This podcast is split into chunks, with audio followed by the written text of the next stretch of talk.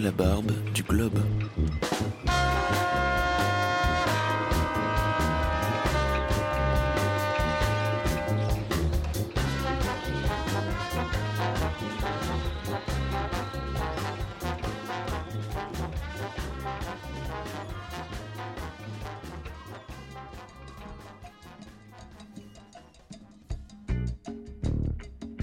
Et à tous et bienvenue dans cette nouvelle édition d'À la barbe du globe consacrée aujourd'hui à la vie tout à fait extraordinaire de deux frères, Abdullah et Issa Omidvar, deux aventuriers iraniens partis en 1954 pour un tour du monde sans frontières avec un rêve, aller à la rencontre des peuples premiers. Alors à bord de leurs deux chevaux ou de leur moto, ils vont traverser pendant 10 ans près de 100 pays du cercle arctique aux Andes en passant par le Congo. Omid, qui signifie espoir en persan, donne le ton pour ce voyage hors du commun que va nous raconter Jean-Louis Osvad au cours de ces deux prochaines émissions. On écoute tout de suite l'interview.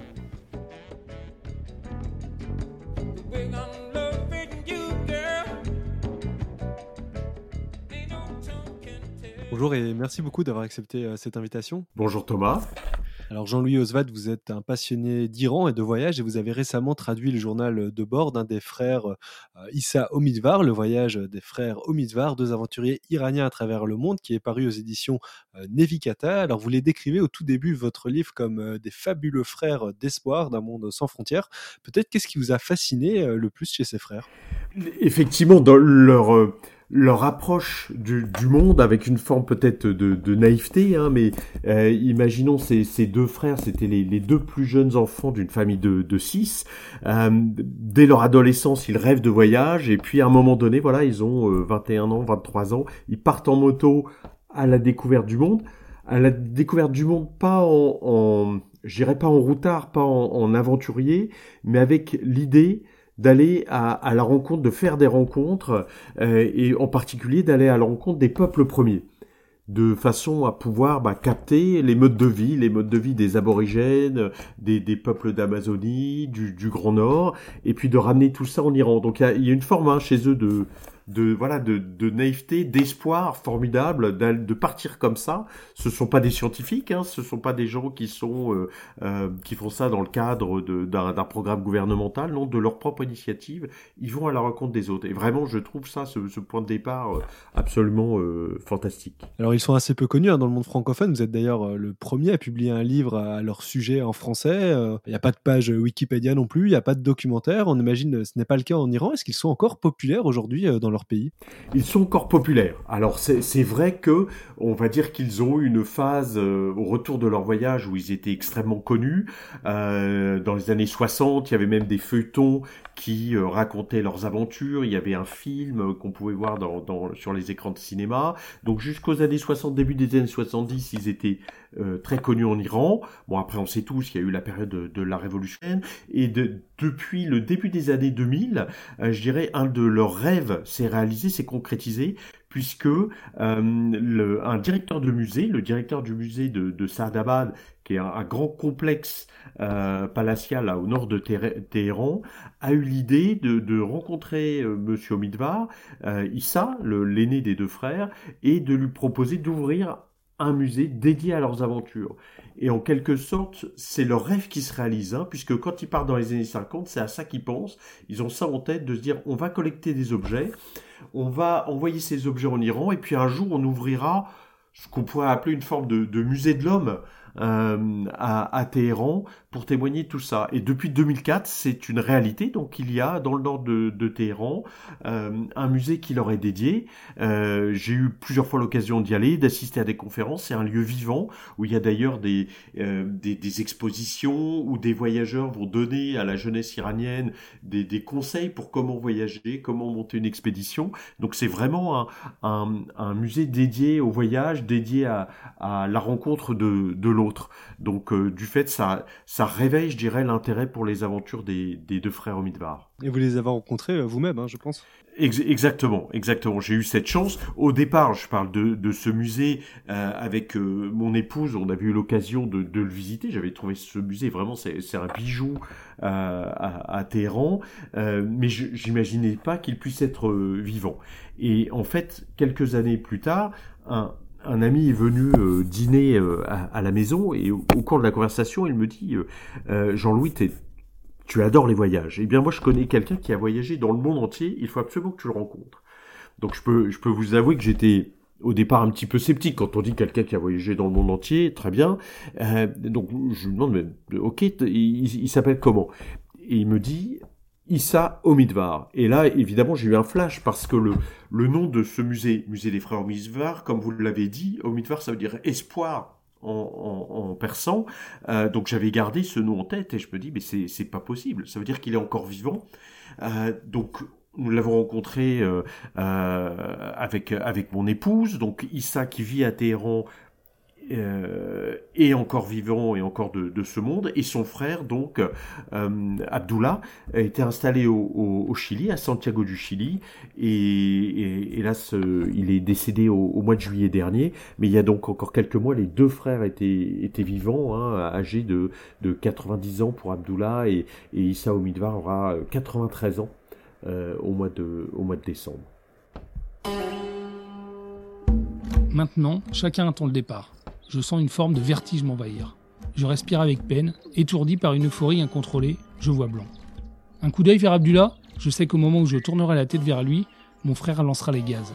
Je ferai de même, et ce sera le début de l'aventure, sans retour peut-être. C'est lui qui me regarde en premier. Un grand brouillard de sable nous entoure, un fracas d'enfer, j'entends les cris surexcités de la foule autour de nous. Et dans ces hurlements de liberté, il y a le mien. Plein est. La route poussiéreuse est cabossée en direction du Khorasan. Pour nous autres Iraniens, c'est la route de nos vénérés poètes. Nous allons rejoindre les traces de Rudaki, d'Attar et de Rumi, et puis c'est surtout la province de Ferdowsi, l'éclaireur de l'âme persane, l'homme qui nous a légué le Chanamé, l'immense épopée qui a sa place dans chaque foyer iranien. Je vole. Nous croisons un camion qui nous fait de grands appels de phare. Nous nous arrêtons. Le chauffeur nous prévient que la route est inondée droit devant. Qu'importe. Nous rions des dangers, presque impatients de les affronter. Déjà, le bonheur.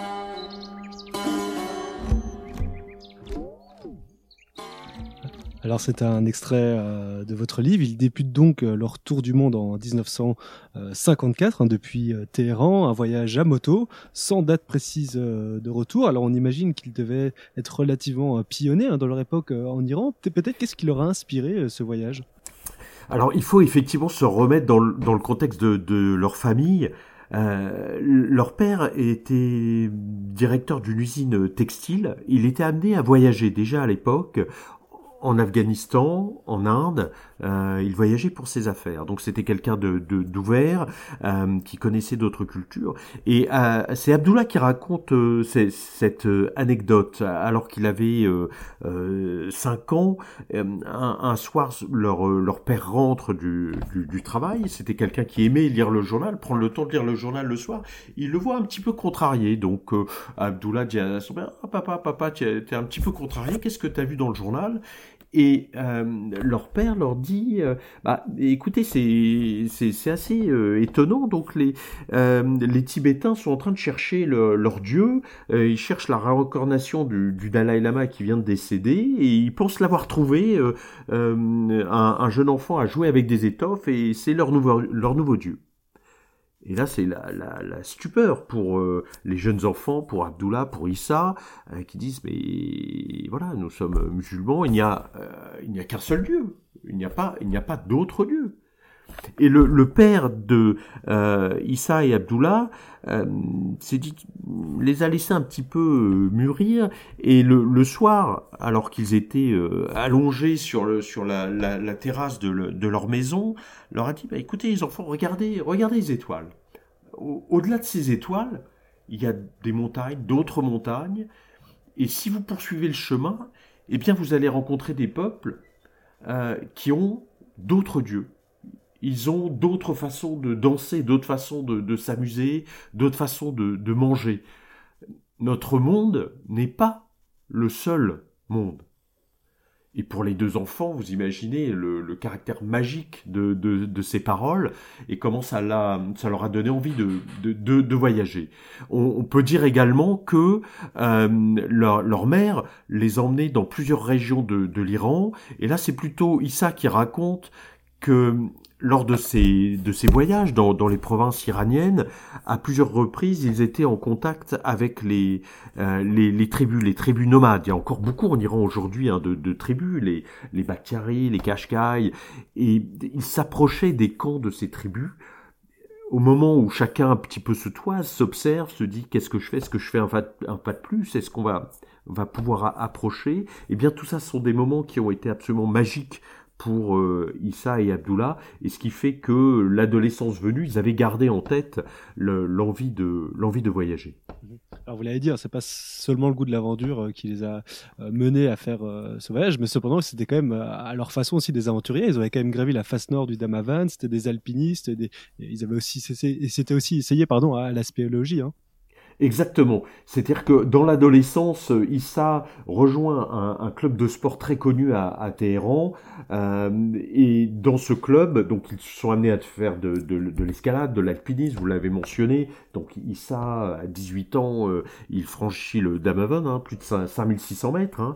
Euh, et de l'alpinisme euh, dans le club. Il côtoie finalement des gens qui vont les amener vers la spéologie et puis de là vers euh, l'archéologie. Il ramasse des objets, il, il tombe sur des, des, squelettes, des morceaux de, de céramique euh, de, de, de, peuples anciens et ils vont rassembler d'ailleurs ces objets, les donner au, au, musée de Téhéran et à partir de là, euh, de fil en aiguille, je dirais s'intéresser aux, aux, histoires des peuples du monde. Donc on voit bien le, le cheminement qu'ils ont fait, euh, ces, ces deux jeunes en se disant oui, on peut pas se contenter de ce qu'on vit à, à Téhéran. Assez rapidement, le Issa, après son bac, rejoint la, Société des chemins de fer iraniens où il travaille au service marketing et il se dit mais voilà, je veux pas que ma vie ce soit ça, je veux faire autre chose et donc avec euh, avec Abdullah, il conçoit l'idée de, de, de voyager. Mais avant de partir, parce qu'effectivement, on se dit c'est complètement l'aventure, avec deux motos dans les années 50, ils vont avoir une approche euh, très structurée. Et d'ailleurs, c'est leur père qui va leur recommander de dire, écoutez, si vous voulez faire, si vous avez un tel projet, un tel dessin, eh bien, préparez-vous. Ils vont se préparer, hein, la, la préparation dure trois années, pendant laquelle à la fois ils vont étudier, ils vont étudier l'anglais, ils vont étudier euh, les langues des différents pays où ils souhaitent aller, ils vont étudier les différentes cartes, euh, les différents trajets, et puis ils vont aussi se, se rôder, c'est-à-dire qu'ils vont faire euh, un voyage en vélo, Abdullah va faire le tour de l'Iran, Issa lui il va aller jusque en, il va traverser la Turquie, l'Irak, la Syrie, vous voyez, à, à, à l'âge de 20 ans, il va faire un voyage seul justement pour et puis euh, se, tester un petit peu, tester leur résistance, tester aussi leur, qualité de, de ténacité. Donc on est bien dans une démarche très structurée. De la même façon, ils vont faire l'acquisition de deux motos, hein, des motos anglaises qu'on appelle les matchless. Hein, ça, hein, ça, on dirait, euh, si on traduit, c'est un peu sans équivalent. Euh, donc ils vont faire venir d'Angleterre euh, deux motos. Et quand ils les reçoivent, euh, Issa, qui est un petit peu le, on va dire Issa est peut-être plus plus manuel. Hein, c'est il est joueur de violon. D'ailleurs de lui-même, il, il, va fabriquer quelques violons. Vous voyez le goût des, des choses manuelles. Donc Issa va travailler dans un atelier de mécanique pendant six mois de façon à tout connaître hein, sur les motos et les façons de les réparer. Abdullah est plus lui, euh, je dirais, l'homme de lettres, l'homme des discours, celui qui va faire les, les conférences pendant leur voyage. Alors vous le dites, hein, ils partent euh, avec deux motos, mais aussi armés euh, d'un livre de poèmes d'Omar Rayam et de quelques photos. Alors il, se trouve que sur leur chemin, ils tentent à rencontrer toujours des peuples premiers, des personnes lambda, mais aussi certains grands dignitaires. C'est notamment le cas après avoir traversé l'Afghanistan, le Pakistan. Ils vont arriver en Inde, en Inde où ils vont rencontrer euh, le chantre de la lutte pour l'indépendance indienne, alors devenu Premier ministre à l'époque, Pandit Nehru. Il y a une grande résonance à leur voyage à l'époque. Oui, c'est fabuleux. Je dirais quand on conçoit le voyage aujourd'hui, euh, euh, quelle possibilité vous avez d'aller rencontrer le Premier ministre de l'Inde ou le, euh, les, grands dirigeants de la planète? Eux, c'est ce qu'ils vont faire. Hein, ils sont ils ont à côté et encore pour les avoir côtoyés récemment, ce sont des gens qui ont vraiment de, forme, on dirait peut-être un mot un peu désuet, de l'audace. Euh, donc ils, essayent, ils s'appuient sur le réseau aussi des ambassades iraniennes, sur les rencontres qu'ils font euh, auprès des, recteurs d'université pour rencontrer voilà des gens euh, qui ont dans qui, qui, sont à la tête de, gouvernement et notamment donc cette rencontre qui est, étonnante avec avec Néron ça témoigne d'une période assez particulière. On imagine, pense par exemple, lorsqu'ils sont en Colombie, ils vont rencontrer le président qui va leur affréter euh, juste pour eux un avion pour rejoindre un petit village de pêcheurs à l'est de, de, la Colombie. On aurait euh, du mal à imaginer une telle demande aboutir aujourd'hui. Hein. Oui, oui, c'est incroyable. Et encore une fois, en parlant avec eux, c'est quelque chose de qui est très naturel, qui est dans le flot du voyage. Alors c'est vrai que pour reprendre ce qu'a dit Nehru, Nehru a dit euh, en, parlant avec eux, ils, lui ont montré le fameux recueil de, poèmes d'Omar Khayyam, et, devant eux, Nehru s'est mis à, déclamer ses poèmes en, persan. Donc ils étaient surpris, on imagine, hein, ces jeunes gens d'une vingtaine d'années en face du Premier ministre de l'Inde, il se met à parler euh, persan devant eux. Donc Nehru leur explique qu'il est, persanophone, son ministre de la Culture est persanophone, et du coup ils entament une, une discussion, euh, et Nehru va leur dire, vous êtes vous les vrais ambassadeurs, les vrais ambassadeurs de, paix dans ce monde. Et, je crois que c'est quelque chose, ça arrive très tôt dans leur voyage, qui va être pour eux comme une forme de mission, et, c'est comme cela qu'en rencontrant finalement le, le, président de la Colombie, euh, qui leur demande bah, qu'est-ce que je peux faire pour vous aider?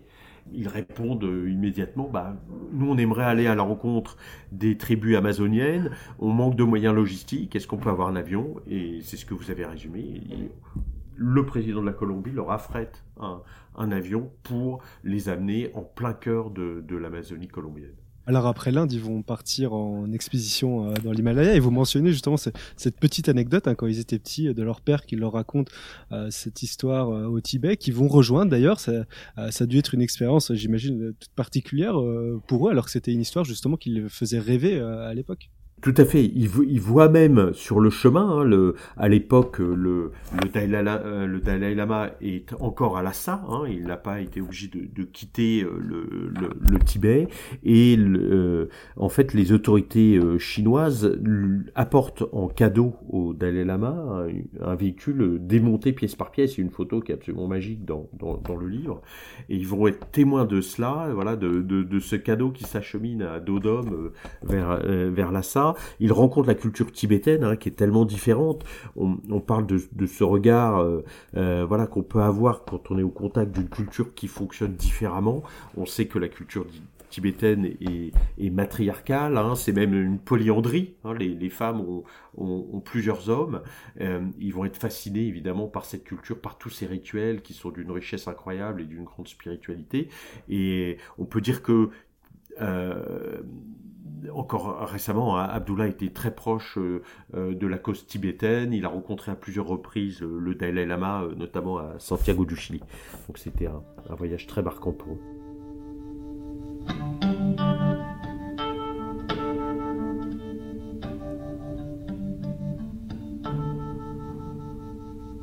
Alors vous, vous le mentionniez un peu plus tôt, il y a dans leur tour du monde donc cette réelle volonté de rencontrer euh, les peuples premiers, mais ce n'est pas juste l'aventure, il y a ce travail euh, ethnographique hein, presque dans chacune euh, de leurs rencontres. Alors on voit que c'est une démarche à la fois authentique, respectueuse des, cultures rencontrées, mais là vous le mentionnez aussi, peut-être aussi un peu naïve. Hein. Là je pense par exemple lorsqu'ils offrent des étoffes à des femmes dans des tribus en Amazonie, il y a, aussi une certaine forme de naïveté dans tout ce voyage.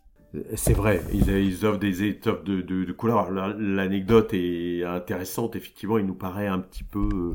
Euh, oui, il y a un côté ridicule quand on regarde ça aujourd'hui, c'est-à-dire qu'ils veulent faire des, photos des femmes qui bien souvent dans les tribus amazoniennes ou chez les aborigènes, les, gens sont, nus, et ils leur offrent des, des étoffes notamment pour qu'elles cachent leur partie intime, donc ça, et pour pouvoir faire des photos. Donc c'est voilà, c'est là une ethnographie un petit peu effectivement euh, euh, euh, contournée de son, objectif, mais c'est vrai que pour se faire bien voir aussi des, chefs de tribu, ils offrent voilà du sel, des objets, ils amènent des briquets qui ne manquent pas évidemment d'affoler les, les, ces, peuples et d'inquiéter euh, les, chefs qui font souvent office également de, sorciers.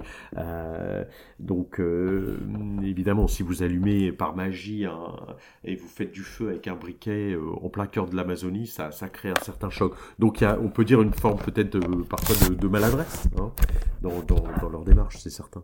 Alors ils vont euh, traverser l'Afghanistan, le Pakistan, l'Inde, ils vont visiter euh, les aborigènes d'Australie aussi. Euh, après, les frères Omnisvar vont se retrouver pendant un temps chercheurs d'or en Alaska avant de partir à la rencontre des Inuits.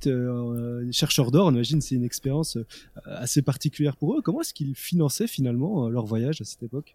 Alors là-dessus, on va dire qu'il y, y, a plusieurs éléments le premier élément, c'est qu'ils disent qu'ils sont partis avec 99 dollars pour euh, financer leur voyage. C'est certain qu'il y a une part de, de légende hein, quand on mentionne cette, cette somme, même si aujourd'hui bon, c'est difficile de, de replacer tout cela dans, dans, dans, le contexte des années 50.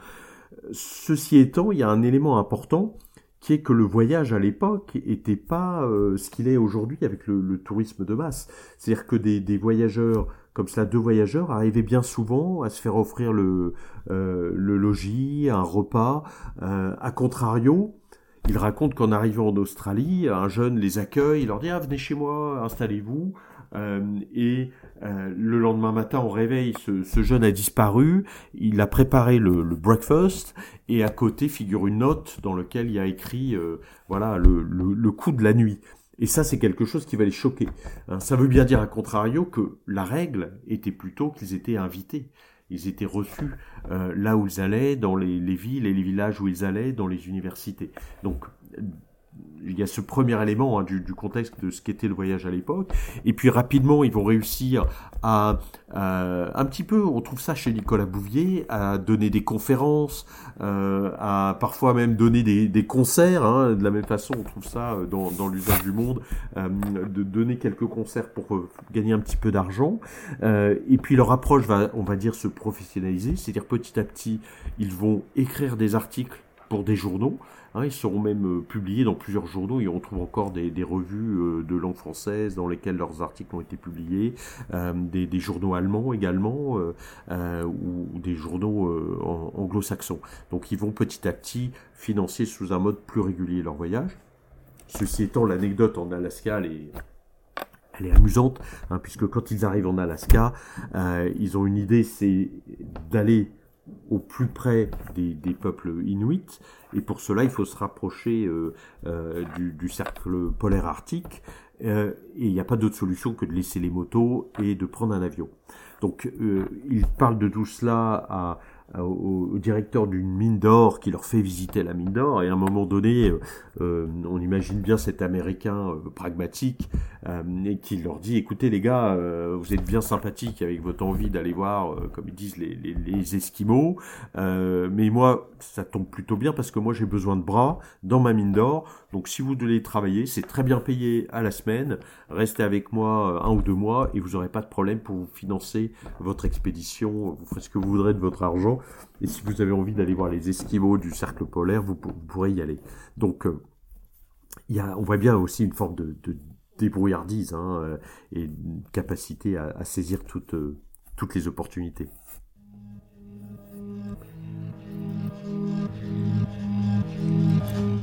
Une tempête se lève brutalement. La voie couverte par les vibrations de l'avion, notre pilote se sent obligé de nous dire Vous savez, c'est toujours comme ça ici, j'ai l'habitude. La violence des vents devient abrutissante et entêtante, tout à coup, un craquement sinistre. Ce sont les vents tournants qui fracassent l'enveloppe de glace du lac. Il vaut mieux décoller rapidement maintenant. Une mince pellicule de neige fraîche recouvre tous les alentours, prête à nous ensevelir nous aussi dans l'oubli. Le froid me congèle déjà et le mercure s'est figé dans le thermomètre. Et soudain, nous nous retrouvons dans les airs. Notre destination est le village de Chesterfield au nord-ouest du Sun. Nous allons naviguer à vue. Le compas est perturbé par les mines de métal tout autour de nous. Plus nous avançons, plus les instruments de navigation sont perturbés par les forces magnétiques. Pendant près de 45 minutes, nous volons en cercle à la recherche du village, sans succès. Nos réserves d'essence s'amenuisent. Je n'arrive pas à trouver le village, nous ne devons pas être très loin. Nous allons atterrir quand même.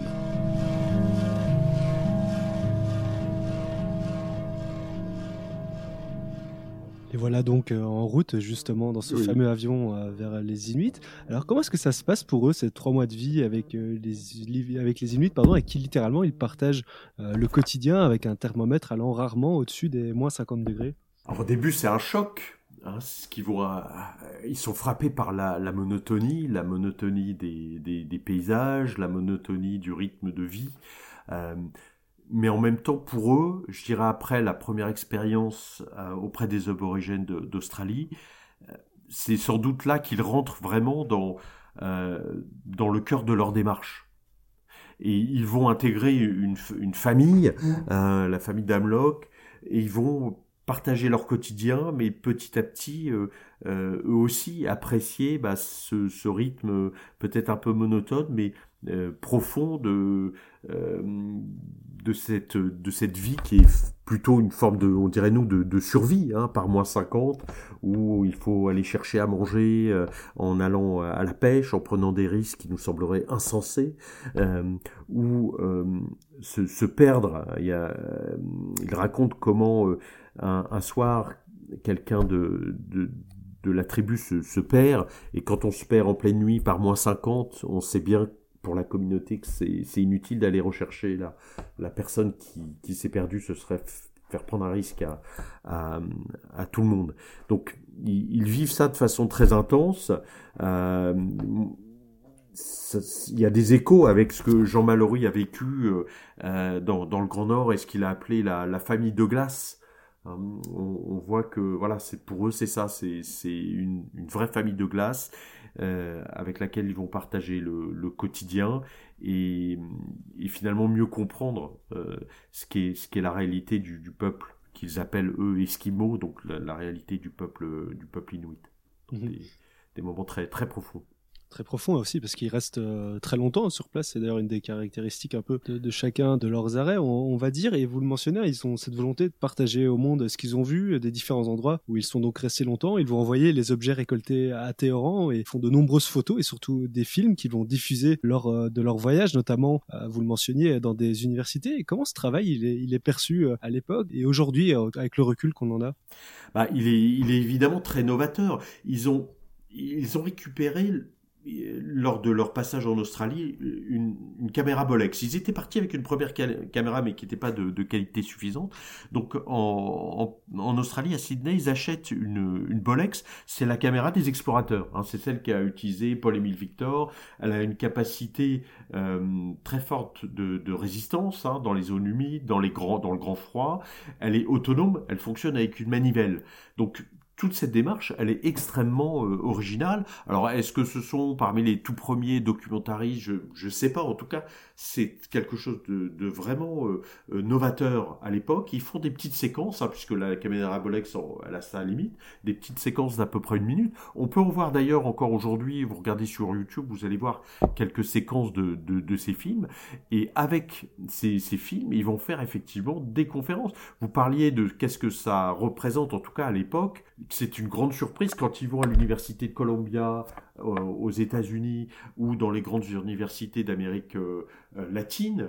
Vous imaginez pour ces gens qui sont, on va dire entre guillemets, les Américains, de voir des, des, des Iraniens, deux, deux frères iraniens leur montrer leur faire découvrir la vie des peuples du Grand Nord, vous imaginez le choc euh, avec des, des, scènes de vie qui sont euh, très émouvantes. Hein. Une femme qui, comment elle emmitoufle son, son, son bébé dans, dans, le, dans le froid, comment il monte un igloo. Alors aujourd'hui, hein, on a vu beaucoup de choses comme ça, on a vu beaucoup de ces documentaires. Mais à l'époque, c'est évidemment très, très novateur. L'Alcon Highway sur laquelle nous cheminons est la seule qui permet de rejoindre le reste des États-Unis de l'Alaska en traversant le Yukon et la Colombie-Britannique. Son nom a la contraction d'Alaska et de Canada.